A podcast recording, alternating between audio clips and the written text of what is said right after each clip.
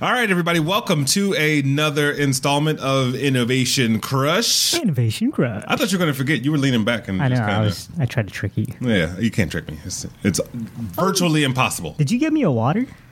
Uh, technically, that's mine, but Oh. you can have it. You're greedy. You have like three. No, this is empty one left over from. That's not empty. It's even warm. It's like it's got the war- the heat bubbles in it.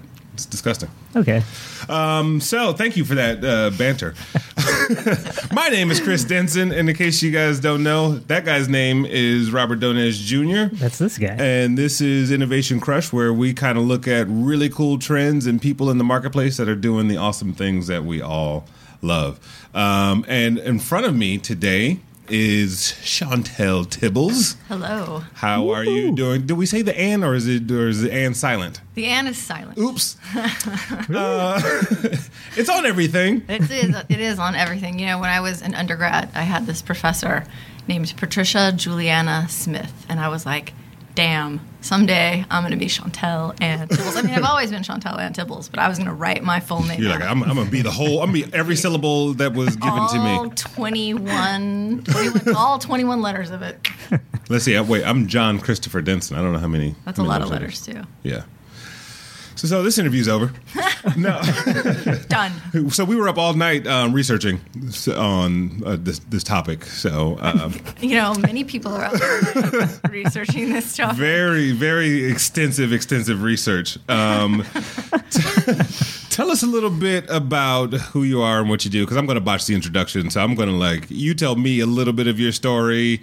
Uh, sociologist by nature. Um, I'm a sociologist, both naughty and by nature. Just kidding. Ah, oh, hey, wow. did you just make that up now? I did That was actually good. right That now was when I was coming. But It's I was better than listening Chris's to jokes. the. Oh, thank you. Hey, I was listening hey. to the old school hip hop station on my way down here. So, Nice. You know, um, I am a sociologist, um, born and raised in Los Angeles. I have a PhD. Um, I'm 36 years old, and I study the adult entertainment industry. When? How long have you been 36? When's your birthday? January, so I'm recently January what? 36. 19th. I'm the Oh. sixth. Wow. Happy Capricorn. belated. Thank you. When's your birthday? July eighth. Hmm. Send send gifts to Robert. Uh, sociology is the study of humans interacting in and with society. So basically, what I do is try to make sense of patterns and processes I see occurring in social behavior. Yes, basically. Um, people often mix up sociology with psychology, which is the study of what is happening inside your brain. And also, um, I'm noticing more and more, with me in particular, I get mixed up with sexology, which is like the study of sex behavior, sex entertainment, sex industry, sex work, sex toys, sex, sex, It's sex. so broad. Sex, all, yeah, anything sex related. Right. I am a sociologist, which is patterns and processes in wider society and trying to make sense out of that. And, you know, when I first started out doing what I do, which was in my like early to mid 20s, I was studying worker rights, um, you know, so labor, occupational structure, whatever. And then through this various stuff, I started to realize that this adult industry, which is situated here in this delightful city where we all are at, um, needed some uh, labor and occupation and rights looking at. So I started doing that, and as I got further, How did you along- find it? Like how like how did you make that jump? Were you were you just doing some online search and you're like, or you had a friend, or like what? You're like, hey, hey, Randall, I noticed you've been doing all these films, but you're still broke. No, no, like how did uh, like how do you make that jump? You know, honestly, it was really like complicated and whatever, but I'll tell you the brief version. I was I went to UCLA as an undergrad. And when I finished that up, I was like, I don't know what to do with my life. So I'm going to go get a master's degree in sociology. so I did that. And I actually went to Cal State Northridge, which is in the San Fernando Valley. Right. And when I was there, I was studying all this stuff about sex and body and feminism and gender and blah, blah, blah. And I was learning that sex work was this touchy subject. They didn't say sex work back then, though, but, you know, prostitution and dancing and whatever. Right. Touchy subject. And that porn was the most touchy and wholly bad. Literally ever. touchy. Yes, literally touchy and just terrible for so many reasons. And um, so I was like, oh my God, this is terrible. And then I learned that it was all like happening.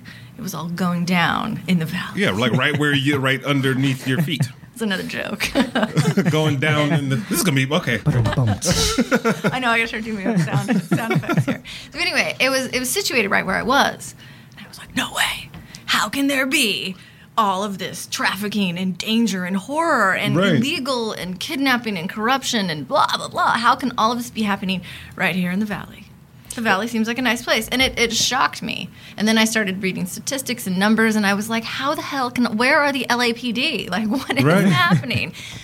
Well, isn't it isn't LA like like number three on the list of like human trafficking cities in the world? It might be. I Yeah. don't know. Um, yeah, I, I thought I heard that stat. I've like, heard that the most is like somewhere up north in the Midwest, but I don't know because I don't study human trafficking. sure, sure, sure. No, I- with it, but- it's tangential to yes, what. tangential. But the thing though is that I was like, how can this be happening? And and here, and then I started kind of poking around a little bit, and I was like, wait a minute, this is Southern California.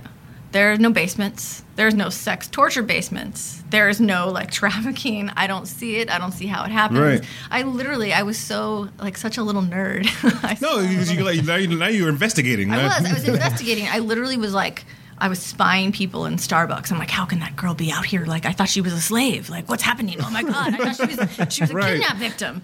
And you know, I'd see that. Or how could there be like, there's that business. Like, I see the logo on the door, or I see the truck parked in the back. How can that's right there in the valley in this commercial, industrial, whatever park? How can all that crime be happening right there?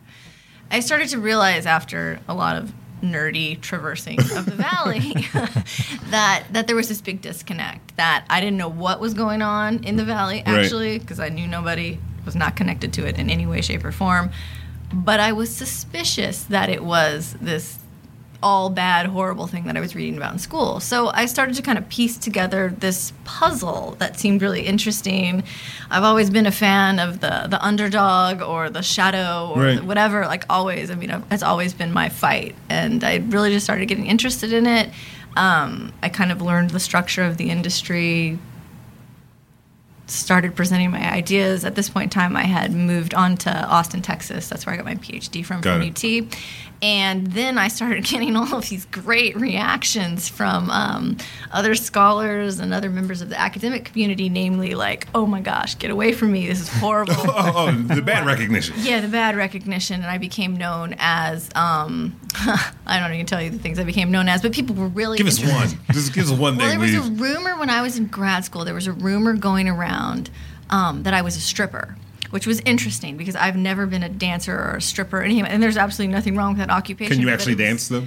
I- Not that kind of a dance, but just like if we turn like on some. Mary Catherine Gallagher type of way. Oh, oh, okay. Yeah, so you Cha cha Yeah. slide. so it's nothing we want to see. But it was just interesting because there's a and something I've actually written about in my work this this kind of stec, st- I can't talk sex worker stigma that happens. And it's interesting because people who work behind the scenes in porn get a lot of it. They get this association. So just by proxy they get this measure of discrimination and stigmatization.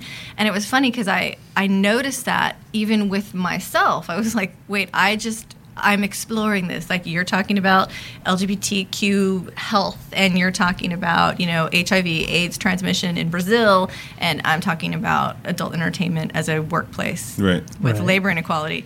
Um, nobody's talking about you being Brazilian. No one's talking about you being married. Why am I now a Yeah. stripper? Which what? But I mean, it's not even what I was studying. But it was interesting. So it was a it was a difficult kind of thing. Why why is it so taboo, right? Like because there is this like disparagingly different like sex happens, right? Yeah, and sometimes it happens on camera, at right? Least, at least three times this conversation. and, and, and oddly enough, like I read a statistic earlier that said something about like the the percentage of STD transmissions in the adult industry is far less than the public sector, right? Like the That you know, a true fact. um, so you know why why is there such a like a huge like why when you why are you shunned why were you shunned to an extent in the professional community you know what was the, what was the difference what, what were people afraid of I think it's. I honestly think it's twofold. First is that sex makes people uncomfortable. I beg to differ young lady I mean, I don't mean I don't mean uncomfortable in a good way. I mean sex really like the the idea of having the talk with your adolescent or your young person. right. Um, the fact that I can still talk about sex behavior in my sociology classes when I'm teaching at a university, and it's always everybody's favorite day. Like, oh my gosh, nobody's ever said sex in front of the classroom. it's bizarre. But I mean, I think it has to do with our historical roots as a country and a culture.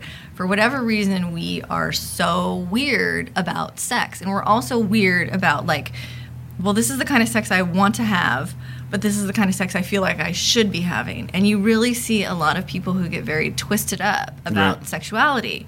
So, as a culture, I think I honestly think that we struggle with this as a as a as a people, as a U.S. population. Yeah. And then all of a sudden, you see folks in porn, the performers, and we don't, for whatever reason, we're not critically equipped to go, okay, Fast and Furious part whatever is a movie.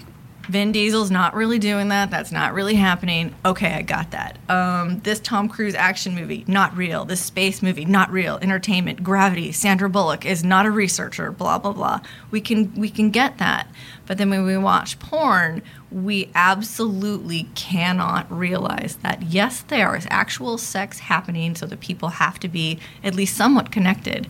But it's light, it's lit, it's staged, it's processed, it's edited, it's soundtracked, it's this, it's that. We don't have that critical separation. So we watch it and we're like, oh my gosh, look at those liberated sex But isn't people. that kind of? But I think it, when people look at that, uh, you know, and uh, myself included. Sorry, Robert. no.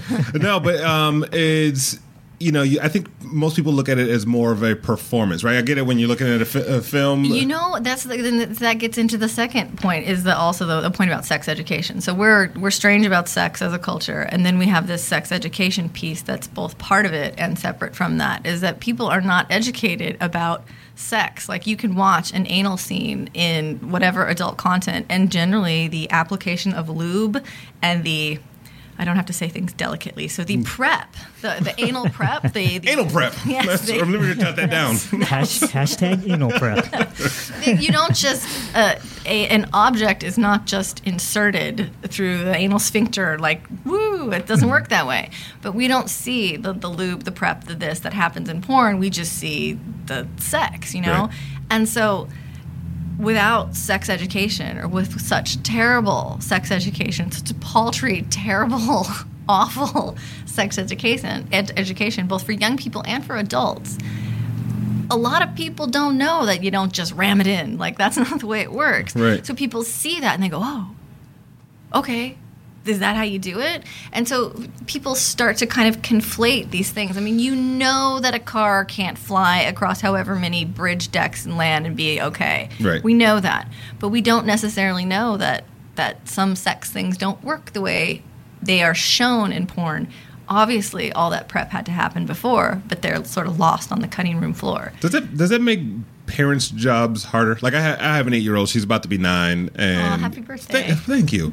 Um, and I go, you know, when this day comes, because there's so much access available Mm-hmm. to, and you know, not at that age. I don't, you know, obviously they're not curious, no, but you have an internet though, and like yeah, exactly. Leave 'em alone. One, oops, you know, click Right. on something, you know, you, then you're down the what what what I call as a parent, you know, the dark side. Yeah. Right? And do I get out in front of that, or do I, or do I like wait, you know?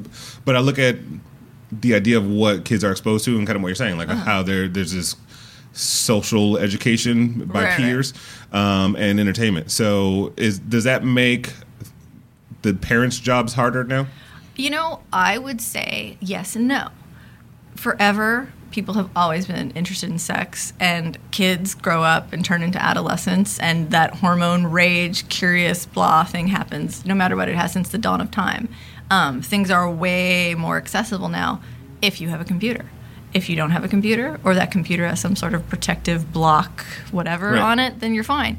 And the thing about that's absolutely fascinating is that if you look at just about any adult website nowadays, if you go all the way down to the bottom when they do the 2257 and everybody mm-hmm. here is of age and blah, blah, blah, you will also notice a little tag, a little square logo, and it says RTA blah.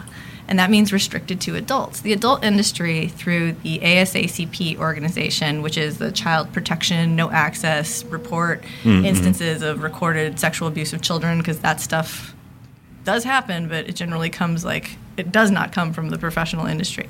But the industry organized and created this little software tag that every legit porn company basically has on their site, which means you, as a parent or a computer owner or a person who has a young person around or Right. just an asshole who doesn't want people looking at porn on your computer, you go into the settings and you say, block everything that has this tag. And guess what happens? If you type in porno porno whatever.com and it has the rta tag you get a nice blank screen that says you're not allowed to look at this. Huh. Hmm. yeah and it's there and So the tools been- are there the as tools are there and the to- tools have been there for years now almost 10 years. They exist Right. and you see them and But, but kids are but kids are way smarter than their parents, right? Like, well, but- right, now, what- we're, now the- we're getting into something like there's there's a point where it's like yes, kids are way Yeah. smarter. I mean, at least technologically speaking, yes, right? for sure, or more savvy. I Yeah, don't know. yeah. But there is, but I mean, you you get to a certain point where your job as a parent, in my opinion, I'm in, I'm not a parent, so you know, take it with a grain of salt what I'm about to say.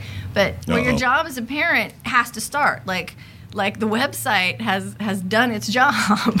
like there's there's a place where Right. you have to start figuring it out. It's like the parental cannot- advisory sticker on an album. Like you can't. I mean, you can still. I remember going and buying those when I was under seventeen or whatever. When I was a kid, I was buying tapes at the warehouse. Oh yeah. warehouse, and I can remember going in any number. I, mean, I remember buying the Warrant Cherry Pie uh, tape cassette. tape. My cherry pie. Exactly. Anthony plays bass, by the way, just so you know. so we, can we can get a little session going We after. could. Yeah. You ready? Okay, cool. Who's gonna crawl around in the car? Robert, I got it. you got the you got But the Frohawk thing on it. It would look good with the contour of a vehicle. Yes, But I mean, I remember going and getting that. Like, I could get it in spite of the label, in spite of Right. the fact that I had to actually walk into a Right. store and pick it up. I wanted it that bad. I needed that Jani Lane so bad that I went and got it. And my parents didn't stop me. And I sat there and listened to it in my room and was like, yeah. And, and that's not that's not Warrant's fault. Like, exactly. No, you're absolutely right. a point where it's I, I don't know. Yeah. No, I agree. Um, you have a series of books called "You Study What." Yes. Um, and how, there's three, right? Or The third one's coming. Yes. There's two. There's two currently available, and I am in the process of copy editing and oh, third. but yes, it's so not glamorous. Tell, well, tell us about the series. Like, what uh, you know, I, I glanced a little bit out at it, but you know, tell us what we will find in in "You Study What." Stories and adventures of me acting like a jackass. No, really. you know, it's Have it's- another drink. No, I'm just kidding. I need some more water. Um, you know, I I've been doing this for a really, really long time. Mm-hmm. I mean, uh, the better part of my academic career. Um, and I have not always known everything I know currently. Um, and five years from now, I will know things that I don't know now, right? So it's a process. I mean, I didn't just jump in like full bore, everything's okay. Right. So you know, couple that learning process with, you know, when I publish academically, it's very dry. Um, it's very smart sounding. Sometimes I read some of my older papers or papers I haven't looked at in a couple years, and I'm like, what the hell am I talking about? like, I have to re remember. I'm like, wow, that's a sentence right there. Dang. So, I mean, Should listen to some of the earlier Innovation Crush episodes. Yes. so I mean, there's a lot of a lot of my work is.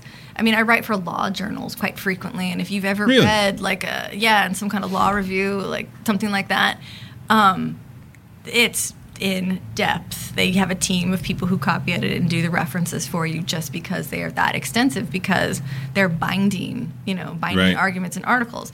So that's not something your average person, even myself, wants to pick up and be like, oh, this is an amusing story about whatever happens. So the fact that I've had this learning process and the fact that so much of my work is kind of embedded and situated in academia and scholarship, I started writing the You Study What's as a, you know, a tool to kind of talk about all this other stuff. I mean, Right. there's so many stupid stories in there. The first time I went to a porn store in Central Texas because I was doing my background research. Um, and that's when you could still go to a store and really buy DVDs, Right. which you obviously can now. But just stupid stories about me driving up and down the 35 freeway and trying to figure out how I had the courage to go in there and actually buy a porn DVD. so silly. Or, I mean, one of the first um, adult entertainment expos I went to when I was still doing my ethnographic research, so kind of spying and looking around. And I was working with this company. They had let me come into their place of business and basically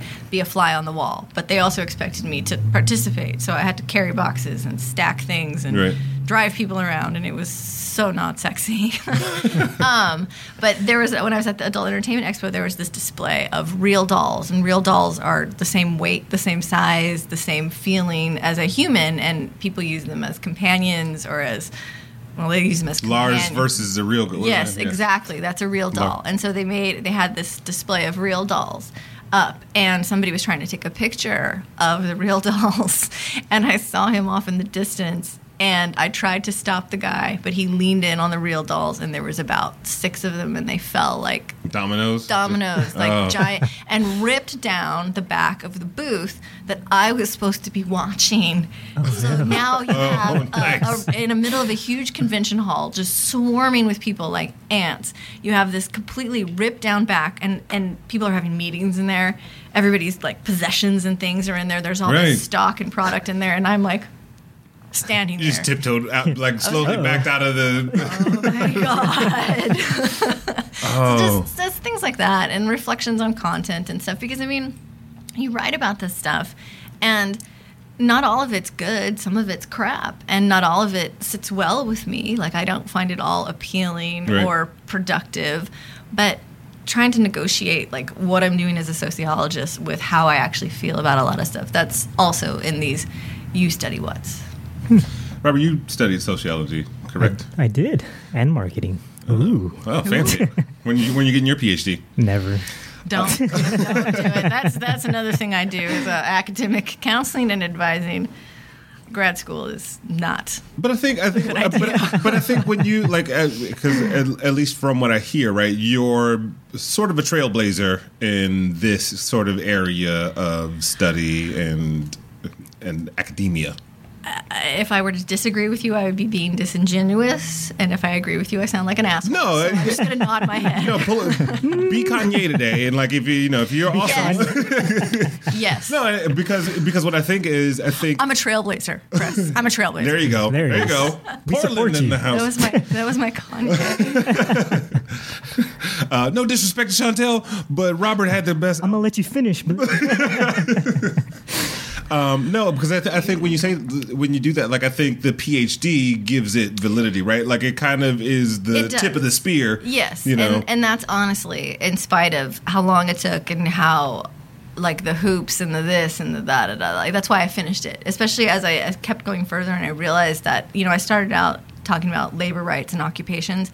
There's so much more. There's law, there's technology, health and safety on set, the implications of content, online access, all of the behind the scenes industry politics and stuff. I mean, I could be doing this for the rest of my life Yeah. and still not get a touch of it, you know, like really get a handle on it. But, you know, as I started to realize that and realize like this really, there was so much work to be done, then, you know, that's how I would kind of pump myself up. I'm like, come on, one more semester. right, we right. can do it. One more paper, one more revision, one more meeting, you know? Um, but when I'm talking about grad school, I'm talking about, you know, I was um, last semester, for example, a student comes into my office and is like, can you write me a letter? I'm like, I don't even know your name. You've never before.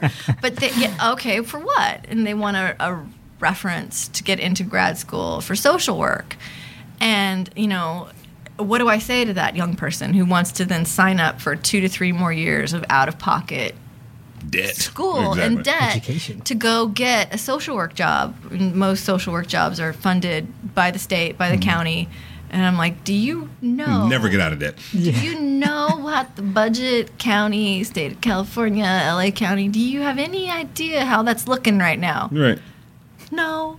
I'm like, and then in two to three years from now, when you're done, after you've paid even more expensive than right now as an undergrad, have you thought about that? no. Mom, Dr. Tibbals told me not to go to Basically. finish school. My professor told me that I don't need to go to grad school. And it's, I mean, it's obviously everybody's choice, but I mean, just to get people to think a bit more that- uh, critically. and I think about that's what the it that's the means. other side of education, right? Is like the practicalities of life, Mm-hmm. you know, given a particular area or direction of, of choice. Yeah, I mean, you can go to the mall, the, the Northridge Mall right now, and to any store and find yourself a college graduate working there. And I That's mean, true. retail is mm-hmm. amazing and it's great and, and whatever, and all, you know, jobs and experiences and all that's awesome. But I'm willing to bet that the the the pitch that was sold those young people when they started going to college and started doing that was not manager at Charlotte Russe. Like I'm just guessing. Right. Right, right. And Shout out to the manager. yeah, woo, whoever you are. I don't. I, that's that person was not one of my students, unless like that'd be crazy serendipity. uh, what does research involve for you? Because you, you talk about all these vast, you know, pockets of the industry that you work in. You know, how much of it is in the field, right? The- You know, and seeing like what happens on a set versus what happens in real life, or how much of it is kind of like. Re, like hard research and googling statistics and things like that, or conducting your own, you know, studies, et cetera, et cetera. You know, I don't know if I could really give you a breakdown, but I can tell you what I do. I go to sets. I go to shows. I go to business meetings. Um, I go to any kind of community kind of thing that I can to see what's going on. Um, I look through boards and see conversations like message boards and stuff like that because there's so much stuff that happens like off the public record, Right.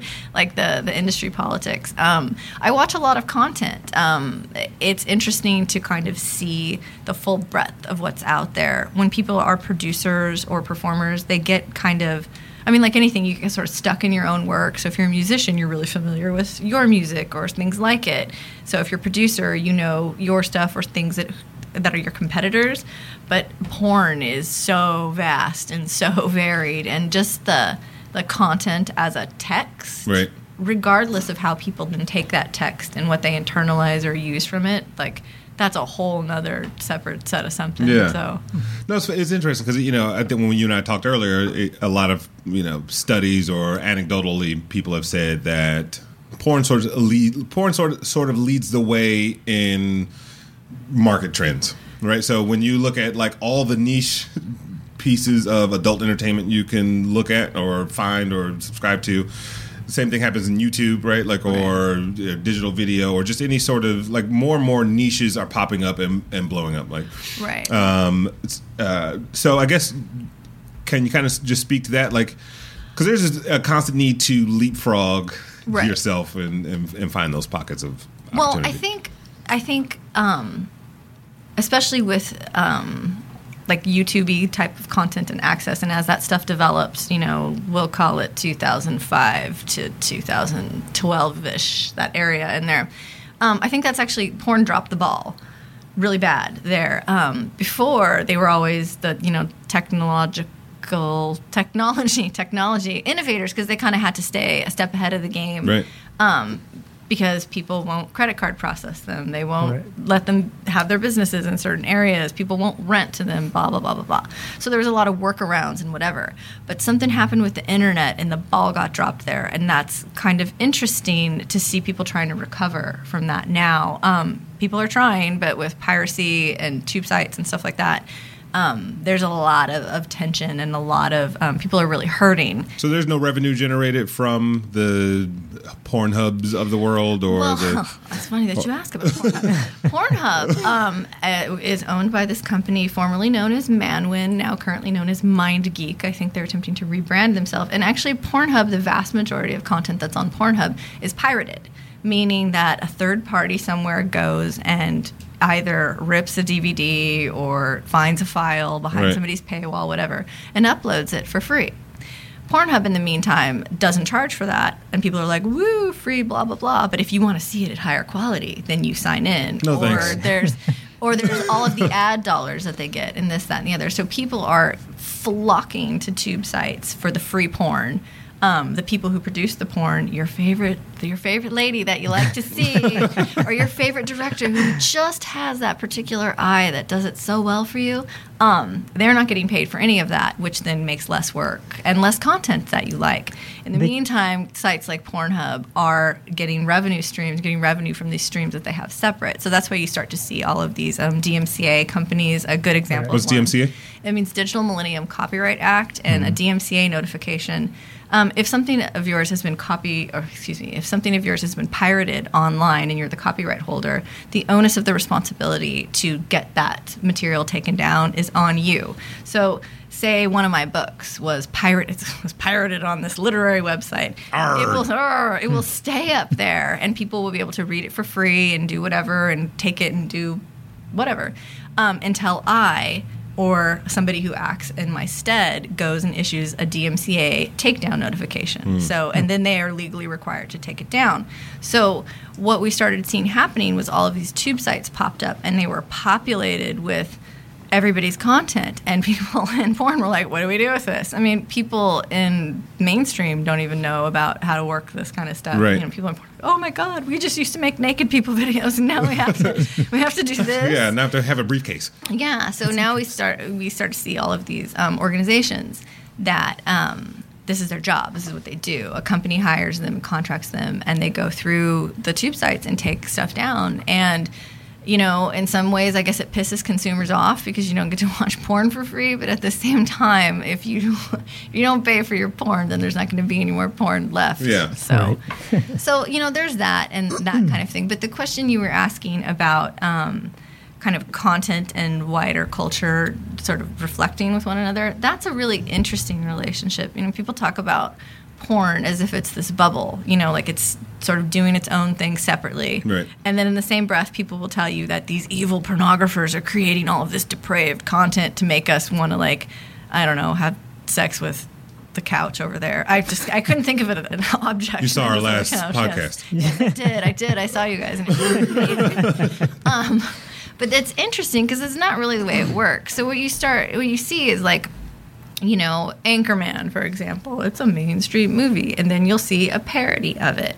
Or, you know, there is somebody who's in the mainstream news, and then somebody will make a sex tape offer, or she'll actually approach an adult company and do something like that. Um, you start to see these these interesting tensions where stuff kind of pops up, and, and where there's really a synergy between content development and culture and Right. what's happening in like the news. Have any of the uh, like the major you know production companies or you know things like that have they ever approached a site like St- uh, StubHub, uh, Pornhub? That stuff. Tickets to live shows. We wanna take a- Oh my god, that's an idea. Yeah, there we go. We just came, uh, we always come up with ideas on this show. We probably Innovation crush. made about a million dollars worth of businesses. but um, no, have they uh, like tried to approach like a Pornhub and kind of get them to be on the same page with like the the copyright stuff and the same way that like YouTube would give admin access to people and you know let them like like a Sony. And Right. So you can, like, claim your content and- yeah. Yeah, well, I mean, there's a lot of. This is probably more than I should say. There's a lot of interesting. Um, Nobody's listening. there's just, there's just a, say. there's a lot of interesting negotiations that have happened, and really and truly, in in my view of it, a lot of them are kind of like entrapment. So you have a site, a tube site, and and you know Pornhub. I hate even saying the word out loud. You porn. How about that one? That's the same. It's the Just trying, to word. give you, just trying to give you some options. no. So any one of these sites, um, they're all owned by the same company too. Any one of these sites, they then have they pull all this traffic such that people are like, why would I go to, you know, TashaReign.com directly when I can just go there and Right. watch it for free? So then all of a sudden there's a negotiation between the content producer and the tube site that says, hey. If you advertise on here, then we won't pirate your stuff. Or, okay, so we won't pirate your stuff, but we're now going to rev share. So I'm not going to pirate it, but behind the paywall, I'll put your stuff and we are going to now share it. And people are like, Yeah, How it's about- So weird. yeah, That's oh, shifty. it's extremely shifty, and um, there is so.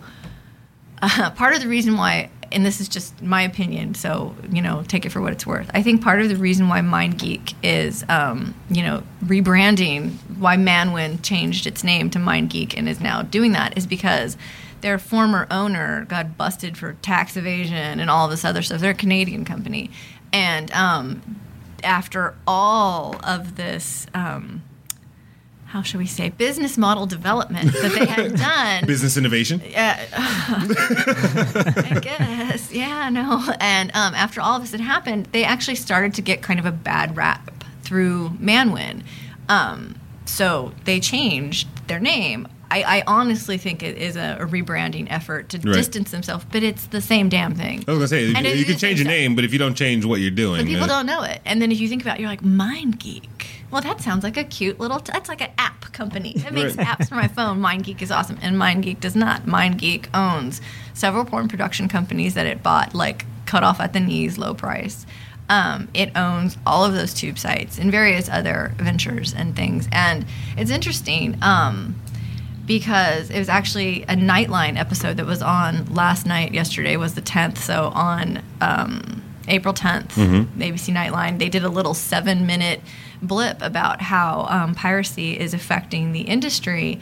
And one thing that the reporter said um, as part of the segment was we had a really difficult time getting people to come forth and speak about this because you know, when you have somebody who owns a lion's share of the production, if you're like, no, you can't pirate my stuff, and, and Manwin and MindGeek are doing this, right. um, well, then Manwin and MindGeek will just stop hiring you because that's the vast majority of the work.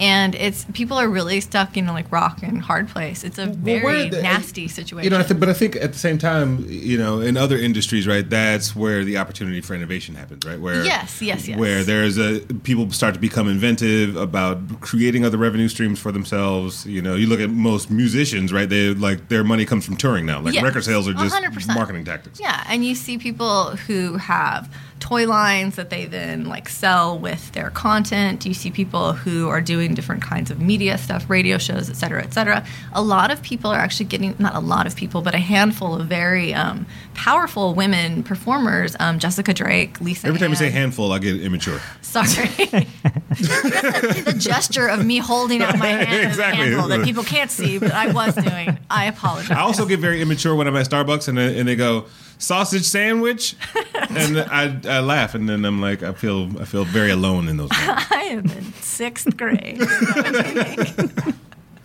um, you're probably not alone, Chris. I'm just um, there's a, a small handful. There's no gesture. There are some women performers who are moving into like sex education and stuff like that. So you see people rebranding and branching out and doing different things, and you know that's interesting. But that's those are exceptions. Those Sure. are not the rule. So there's there is innovation for sure. Right. But there's also you know the any number of companies that are gone because I guess they didn't keep up. You know, keep Right. up. Well, so, I mean, there's every. I think every industry has its one percent, right? Like, it's, Yes. you know, there's a bunch of people that have tried and failed and reached certain levels of success and or failure mm-hmm. and bounce back, right? You look at Larry Flynt. Right. Who you know, is- who is the biggest proponent of free speech out there? Yeah. And you know that that guy, we as a culture owe him a, a huge debt. Like, That's true. Part of the reason why we get to say "fuck on the air" is because of Mr. Flint. And thank you, thank you, Larry. Thank you, sir. Um, we, you and I were talking earlier about fans and fan interaction Mm-hmm. and how appreciative the talent um, is of certain interactions. Can you just uh, talk a little bit about that? You know, and and just how those fan relationships are different than sort of mainstream celebrity or brand Right. interactions with their fans, right? Well, I think that, you know, obviously anybody who's in the public eye probably really likes fans. You know, back in the old school days when people, I mean, people still do this, but when people used to go do signings at, you know, a sex toy store in Kansas somewhere, like Right. it was an opportunity to meet fans. But things have changed. You know, there's big convention shows that we didn't used to have across the United States. And that's interesting to get a fan interaction. But really, social media has enabled people who probably never would see their favorite performer or and it's not just performers their favorite director their favorite producer their favorite industry personality Right. probably never get to see or talk to that person in real life they now get to have an interaction with them and uh, you know, I think that's really important to members of the adult community for two reasons. Um, the first is that people hate people who work in porn. I mean, banks close their accounts randomly. Like I said, people won't rent Really? to them. Oh yeah, Chase Bank. I'm talking to you, uh, Citibank as well, over and over again. I, have, I have a stockpile. Um, FYI, Chase Bank and Citibank. Every time it happens, I write it down and I keep the archive. Well, what's, the, what's the reasoning? Uh, We'll get back to where we're, where we're It going. violates What's the reasoning? Is it, Allegedly, it, violates their terms of service because it's a sex-related um, business. There's actually, I read something very interesting from a performer named Keiran Lee, who just in the past week he had his business account closed. Um, he doesn't do Wow. anything illegal. Yeah. Had his business account closed, but um, when he went in there like pissed off, then the- next thing he was told was, "But we'd really like to keep your personal account business, Mister Real Yeah, Name, yeah. sir." So the discrimination is outlandish. It's absolutely insane. Um, so I think that when members of the industry get that, because I mean, people can have like a pseudonym or an avatar, and they're not putting like Chauntelle Tibbals, this is my address, blah blah blah. Right. Necessarily, they can be whatever they are, whatever their name is, but there's still a person behind that avatar that's actually supporting them. I mean, Lisa Ann has over 600,000 Twitter followers. Like, that's 600,000 people who actively choose on a public platform with an email address Right. attached to it that then has an ISP somewhere actively choose to support her. That's where I get. That's And that's where, insane. yeah, and, and, and because it's such a taboo thing, I would imagine. Uh, like Robert, you know, he keeps he has a very private folder, a folder on this computer that I found, and How'd you find it? no, You find anything. You look hard enough there, buddy. Damn it. But there's so there's that part, that like really human part about it. But I think also the reason why it's so important, the interaction and why people I mean, people who do media marketing and social media marketing really should take a moment and learn from those like you know key adult performers who really have their social media developed because it gives you bargaining power in your industry. Um, there's a classic example is this performer named Christy Mack. Um, nobody had heard of her, nobody knew, nobody this, nobody that, but boy, did that girl know how to do her social media to the point where she had hundreds of thousands of followers. And Christy Mack, who had very few scenes, um, very little like longevity in the industry leading up, got a Fleshlight, got a this, got a that, and has. I mean, those are big. Getting a Fleshlight is a big deal in the adult industry. Um, and she was able to really like bargain because she came with this flock of followers who were going to buy her stuff and Right. support her endeavors and things like that. So it really gives performers um, it- control of their business and control of Yeah. their brand where they didn't have before. So fan interaction is. I think it's important twofold. It's important because it's like humanizing, but it's also important because it shows, it allows a performer to show that they have a market value. Do you know if uh, any of the social networking sites have deleted their accounts like randomly the same way that the banks have? And, like, Um, that Facebook, Facebook is uh, talking to you. Facebook, Facebook likes to change its terms of service. Facebook All the also we like have great all tags the- on this on the, Facebook, Chase Bank. Citibank.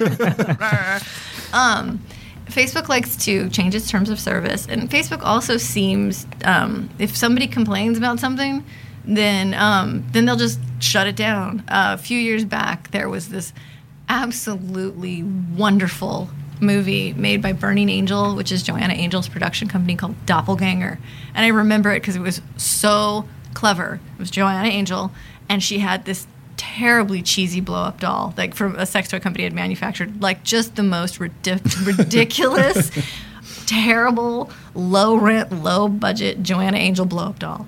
So they took that doll and they made this film Doppelganger about what happens when your sex toy doll turns evil. Right. And so the doll is evil and like it's it is so well done. It is so hilarious. It's still like one of the funniest things I've ever seen. And there was a picture on Facebook of Joanna Angel, like her little smiley face and her little pink hair, looking adorable like she always is, with her blow up doll. And her blow up doll didn't have a top on. This is to- this is like little kid Ah. inner tube plastic. Right. And Facebook flagged the image, froze her um, froze her account for a bit. Something like there was this whole big kerfuffle because of the nude Right. Doll. Reference, if you will. doll. like really? But, it, but it, I think it would be different if I put up that uh, picture versus her putting it up, right? Uh, and that's discrimination. right. That's, hmm. I mean, that's inequality right there. Like, I could too probably put a picture of me standing there with the Joanna Angel blow up doll.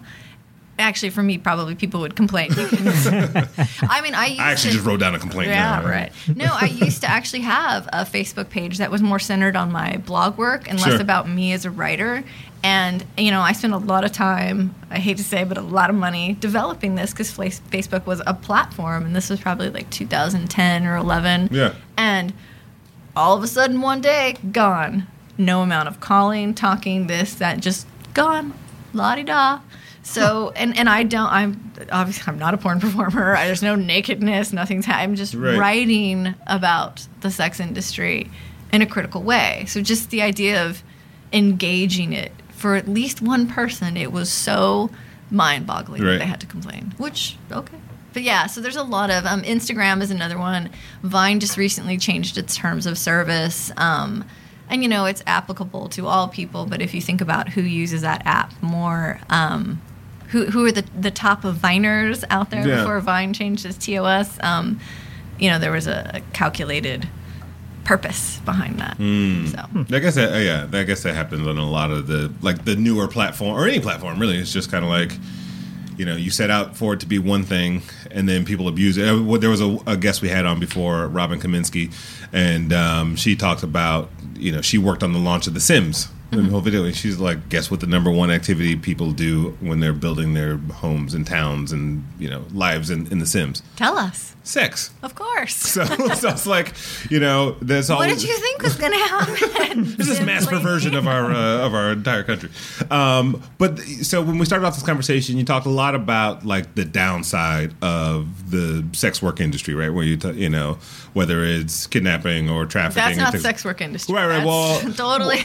well, no, because there are organizations out there, like you know, one for instance I know of called Treasures. Right, they'll go to strip clubs and re- quote unquote rescue workers from this life. Right? Is can you kind of just speak to the you know the I'm going to call them naysayers for now, but not not that they're necessarily naysayers because I don't think every like in, in any other industry like there's there's going to be the people who are super positive in the industry, and then the people that are like you know they probably shouldn't be for a myriad of reasons. Right. But um, So you you, just like anti-porn activism or something? yeah, exactly. Like where where's the balance? You know, it's an interesting, an interesting kind of conundrum because everybody's entitled to their opinion. I mean, in no way, shape, or form do I think the adult industry is trying to make everybody like porn. And I know because I, I know myself. I know what I think. I there's no way that you can convince people to like everything. So that's cool. Like if people don't want to like adult content or they don't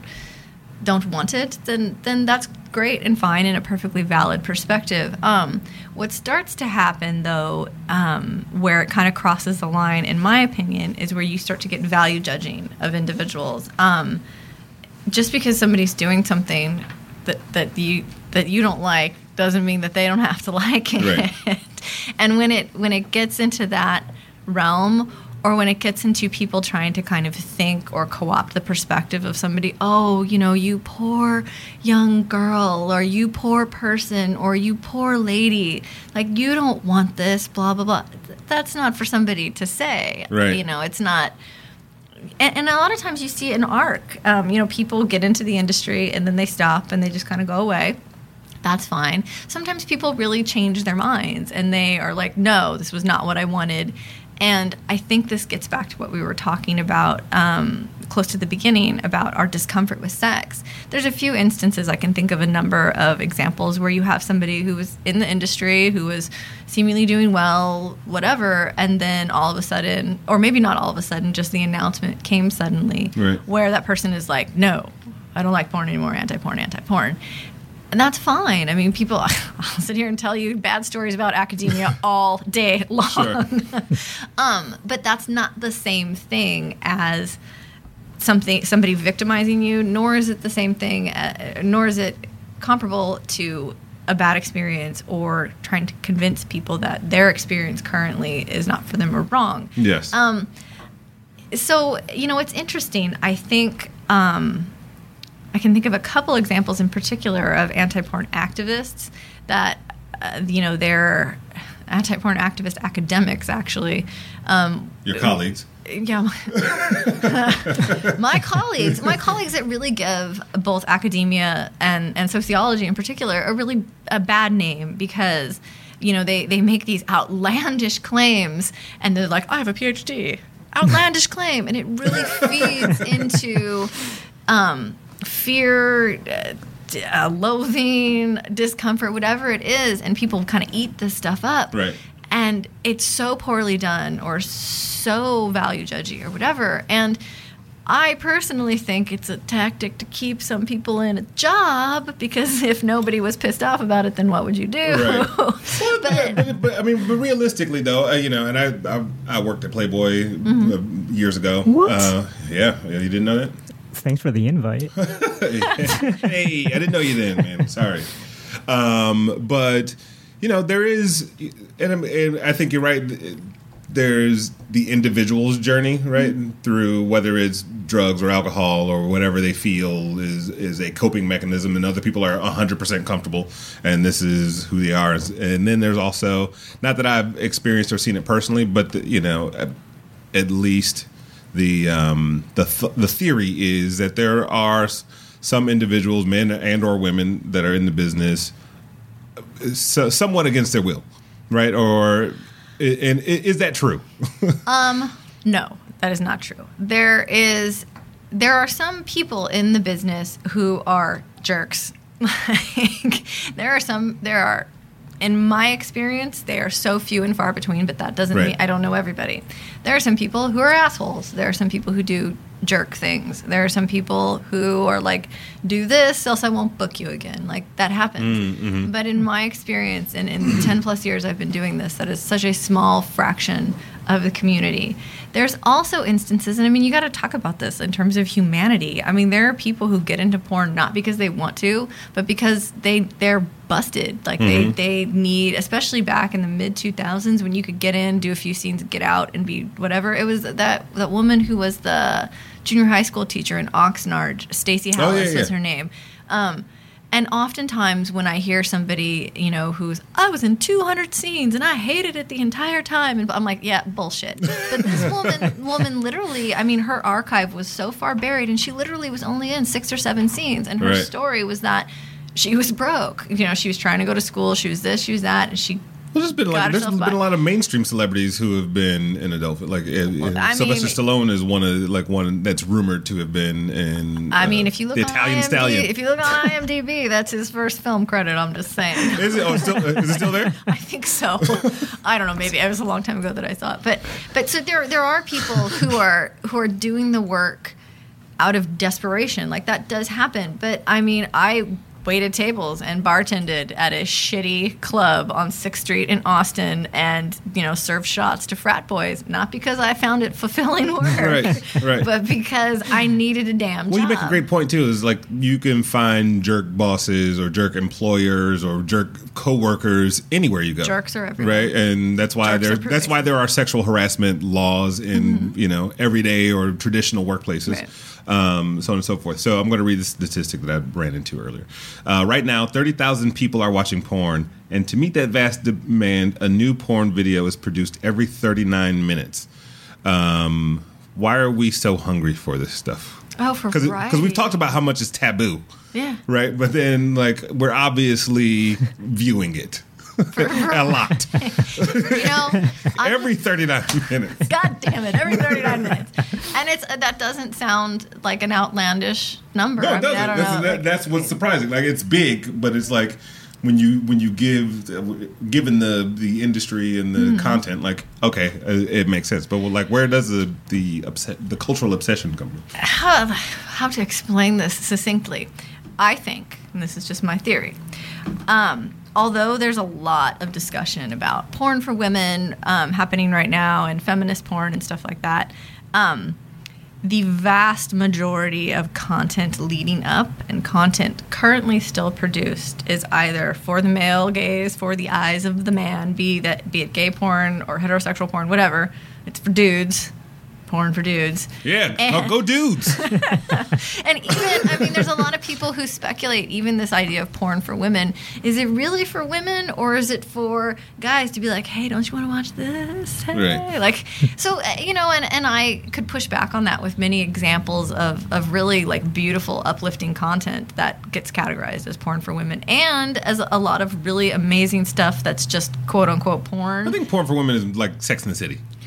Um, you know, porn for women is like Sex in the City is probably more Or shopping. titillating or oh, shop or getting your nails done, do my nails and shop me. Um, yeah. Sorry, I was distracted. Um, No, it's my fault. but I, know, I was distracting though.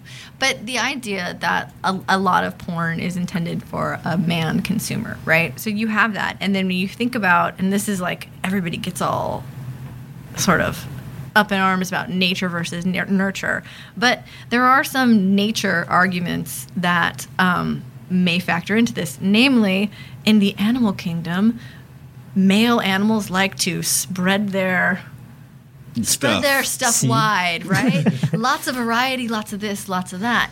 And I think there's some some thread connecting that with this desire for new stimulus that that like people are like I want a new chick I need to see a new I want to like I've already jerked off to her twice oh my gosh that's one time too many where's the next one Come And on, come on. it's on. not and then if you think about the way we are now I mean like scrolling through Twitter clicking on things god damn it this page doesn't load fast enough I won't read this Right. move on to the next thing blah blah blah so I think there's like a guy component a porn who it's marketed to or maybe what it's trying to tap into coupled with all of these shifts that we see in our culture and the demand is nuts Yeah, and it- people want more. And I mean, trust me when I tell you this that people are not producing porn to be like, la di da, I made this art film. Like, I mean, some people are, that's part of it, but it's a product. And if there's no demand for the product, one, the business is going to go under, and two, like, people aren't going to spend their time Right. doing it.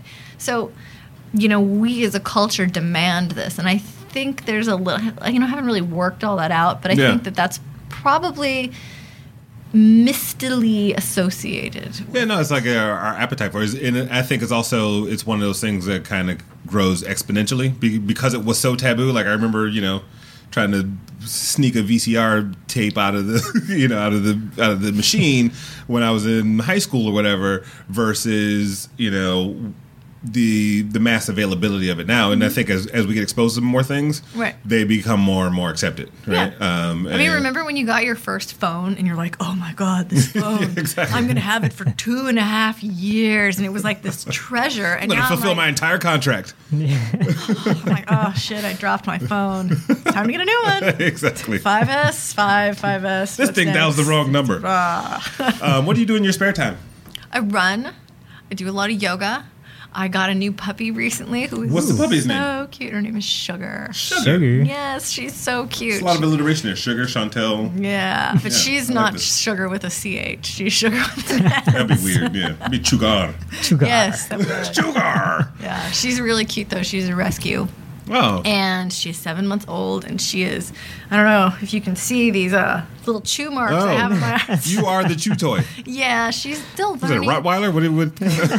she's a little bully mix, cute little. nice. She's a little soft, adorable thing, but she's actually quite huge. Um, she was just recently taken to the vet for a little puppy checkup. She weighs 44 pounds. That is a huge dog. That's a big dog, and she still looks like a goof because her paws still look huge. Right. Which means she's probably gonna get bigger. are you? Are you? Is that why you're running so much, just in case you run from the dog? no, so I can keep up with her. She's gonna be my little running sidekick. Yeah, no, I do a lot of that. Um, I don't know, lots of things. That's great. Um, so take this conversation in, breathe it all in. Uh, so you do you do a lot of yoga. You're grounded, centered, Sort of. chakras, etc., cetera, et cetera. Um, it, the show's called Innovation Crush. Talk about things that we crush on that are innovative. Um, what out there do you see that you love as a trend, e- either in your industry or not in your industry? It could just be, you know, I won't give you, I won't fill in the blank for you, but Oh man, things that I love as a trend. I love Twitter. Like I know that's not like a new thing, but Yeah, I yeah. I love Twitter. I love the power that Twitter gives people. I think it's fantastic. Um I love the like packaging, cross marketing, and different product development that's Yeah. happening in adult right now as people are trying to diversify. Um, it always made me kind of sad, and it makes me sad to still make the point where I'm like, yeah, porn kind of dropped the ball in the mid 2000s Yeah. with the technology thing, but I see it bouncing back, and I see a lot of that as people getting creative, be it through Kickstarter or, well, ex- excuse me, not Kickstarter. Offbeatr. Porn has its own Kickstarter called Oh. Offbeatr. well, because Kickstarter won't allow people with Again. No, Again, no, more no. more Offbeatr. so- I'm writing- Yes, I'm writing. Offbeatr, and it's like the beater part. There's no second e, so it just ends in an r, and it's like an amazing platform where people can go and and do their thing and and like pitch their project and all of that. So you see people really kind of you know getting the movie tie-in with the toy, with the this, with the that, and and marketing themselves in different ways. Like it's a mul- it's a multi-platform movement. Like you know, Yeah. and it's funny you don't you don't necessarily think of like I said just the cross pollination, Mm-hmm. if I can choose that word.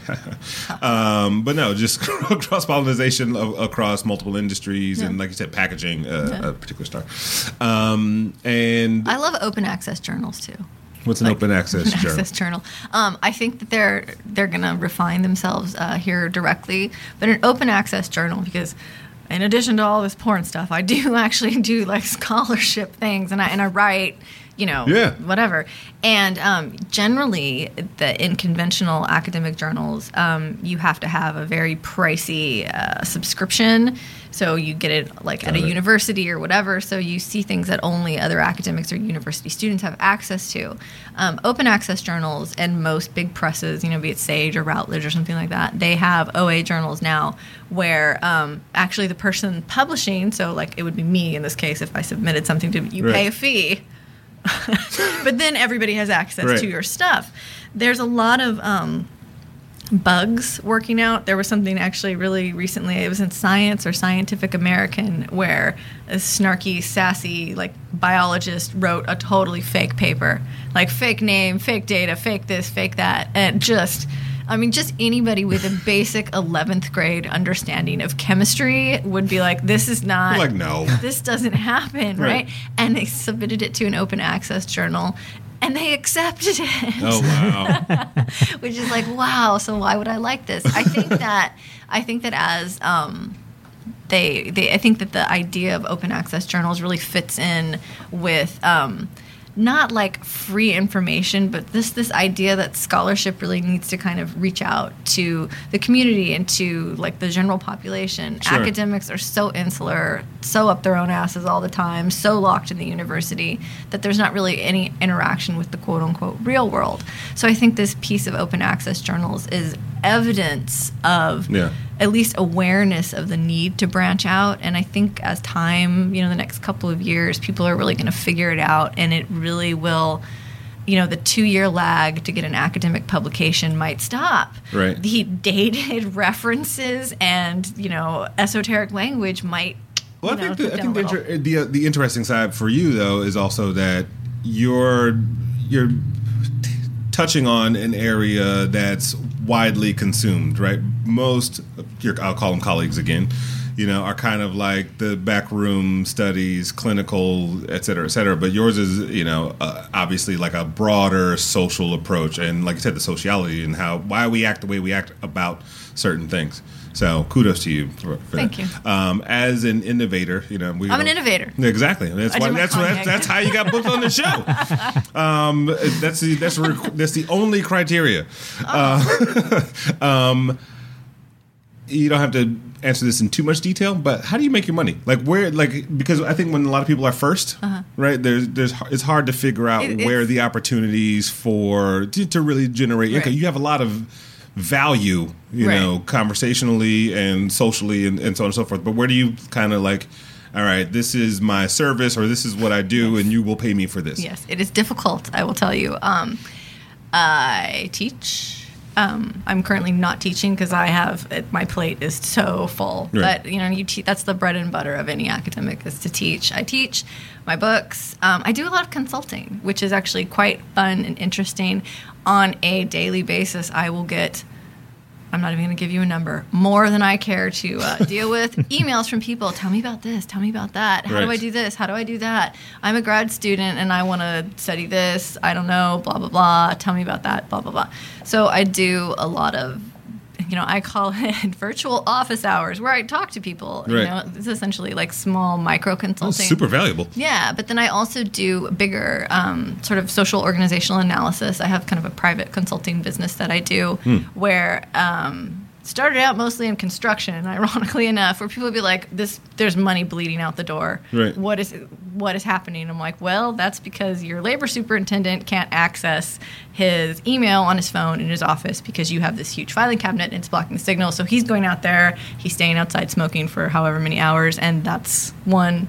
bleed of money.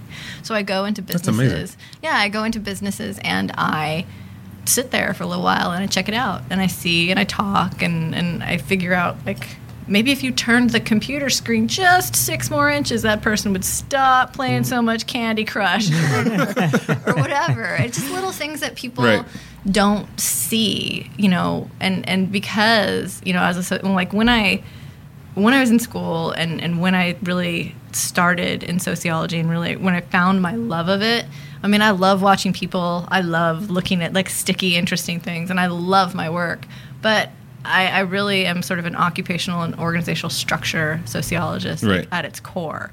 And yeah, I do a lot of that. It's awesome. So that is no because it, money. yeah no I love it I love it just how, like how you know we we try to make a lot of parallels on the show and Mm. like how certain principles and things apply to you know a more broader audience so and I think just like even even looking at something as as that's as disjointed infrastructurally as the adult industry Mm. and like you've you've seen everything that that could possibly go wrong and you can apply that to you know an office space like this and go you can spot the Yep. the the um, you would be so amazed at just you know a week of time in a business in an industry that I'm not even familiar with. Like I said, I mean, I've fresh I- eyes. Yeah, and and just what you can see and just little tiny tweaks that really help people. Yeah. So it's it's really interesting and not like you know because there used to be those like time management studies where someone would come in there and be like, oh, you know, you're Exactly. using ten staplers and you should be using six or, or whatever, and people kind of feared for their jobs. Right. That's not something I do, nor is it something that I would ever do. What I do is more figure out how, kind of like the Efficiencies. feng, the feng shui Yeah, of yeah, a yeah. business as it works in a daily like on a daily. Well, there's a quote I heard over the weekend, which was um, "Sweat the small stuff, and the big stuff will happen." That's interesting. Uh, finish this phrase for me. Innovation to me is Power. Ooh. Sorry. uh, don't, don't apologize. Don't apologize for power. Um, how so? well, I mean, if you can innovate and you can stay ahead of the curve, then you can you can lead and you can stay successful and you can stay fresh. I would say. I mean, that's just my theory. And then you can work for yourself. That's true. and yeah, I so- try to stay fresh too. Uh, Robert, do you have anything? What is your favorite quote? Oh wow. Weren't expecting that, were you? um, I'm trying to decide if I want to give you a quote from Zakk Wylde or a quote from the Feminist Mystique. Um, Both. Uh, whichever one comes to mind first. The one that came to mind, uh, it's actually, this is going to make me really sad. But since I'm on my Kanye, I'm going to stay on my Kanye. My favorite quote, the quote that's on the cover of my dissertation, is actually something that's very deeply connected to me and my family. It's a quote from Zakk Wylde. For those of you who are not familiar with Zakk Wylde, he was a guitarist for uh, Ozzy Osbourne for the longest time. Did you know that, Anthony? I didn't know that. And he has this song that he wrote for his dad. And part of the chorus of the song says, Thank God I am the chosen one. That's good. You and Sean Oh, go Teasy. Are Sorry. you gonna, you gonna have your own shoe line pretty soon? No, I'm not. And I feel funny. I feel I actually feel quite funny telling you guys that, but that's the first quote that came to my mind. No, that's, that's a That's great good. quote. Yeah. Um, speaking of the chosen one, thank you for be accepting our invitation to be you on the for the show. invitation. This is great. Great show. Lovely. Um, how can people find you? Well, people can find me on my website. It's chauntelletibbals.com, and I'm sure there will be a spelling of my 17 letter name somewhere near this. But yes, there's that. If you want your business consulted, or if you have a question about school, or you want to know more about the adult industry, um, I'm there. I'm always on Twitter too, at Dr. Chauntelle. All right. Well, thank you guys. This has been another episode of Innovation Crush. Yeah. Yay. Innovation Crush. I threw you off on that one, didn't I? You do. All right. See you guys. Bye.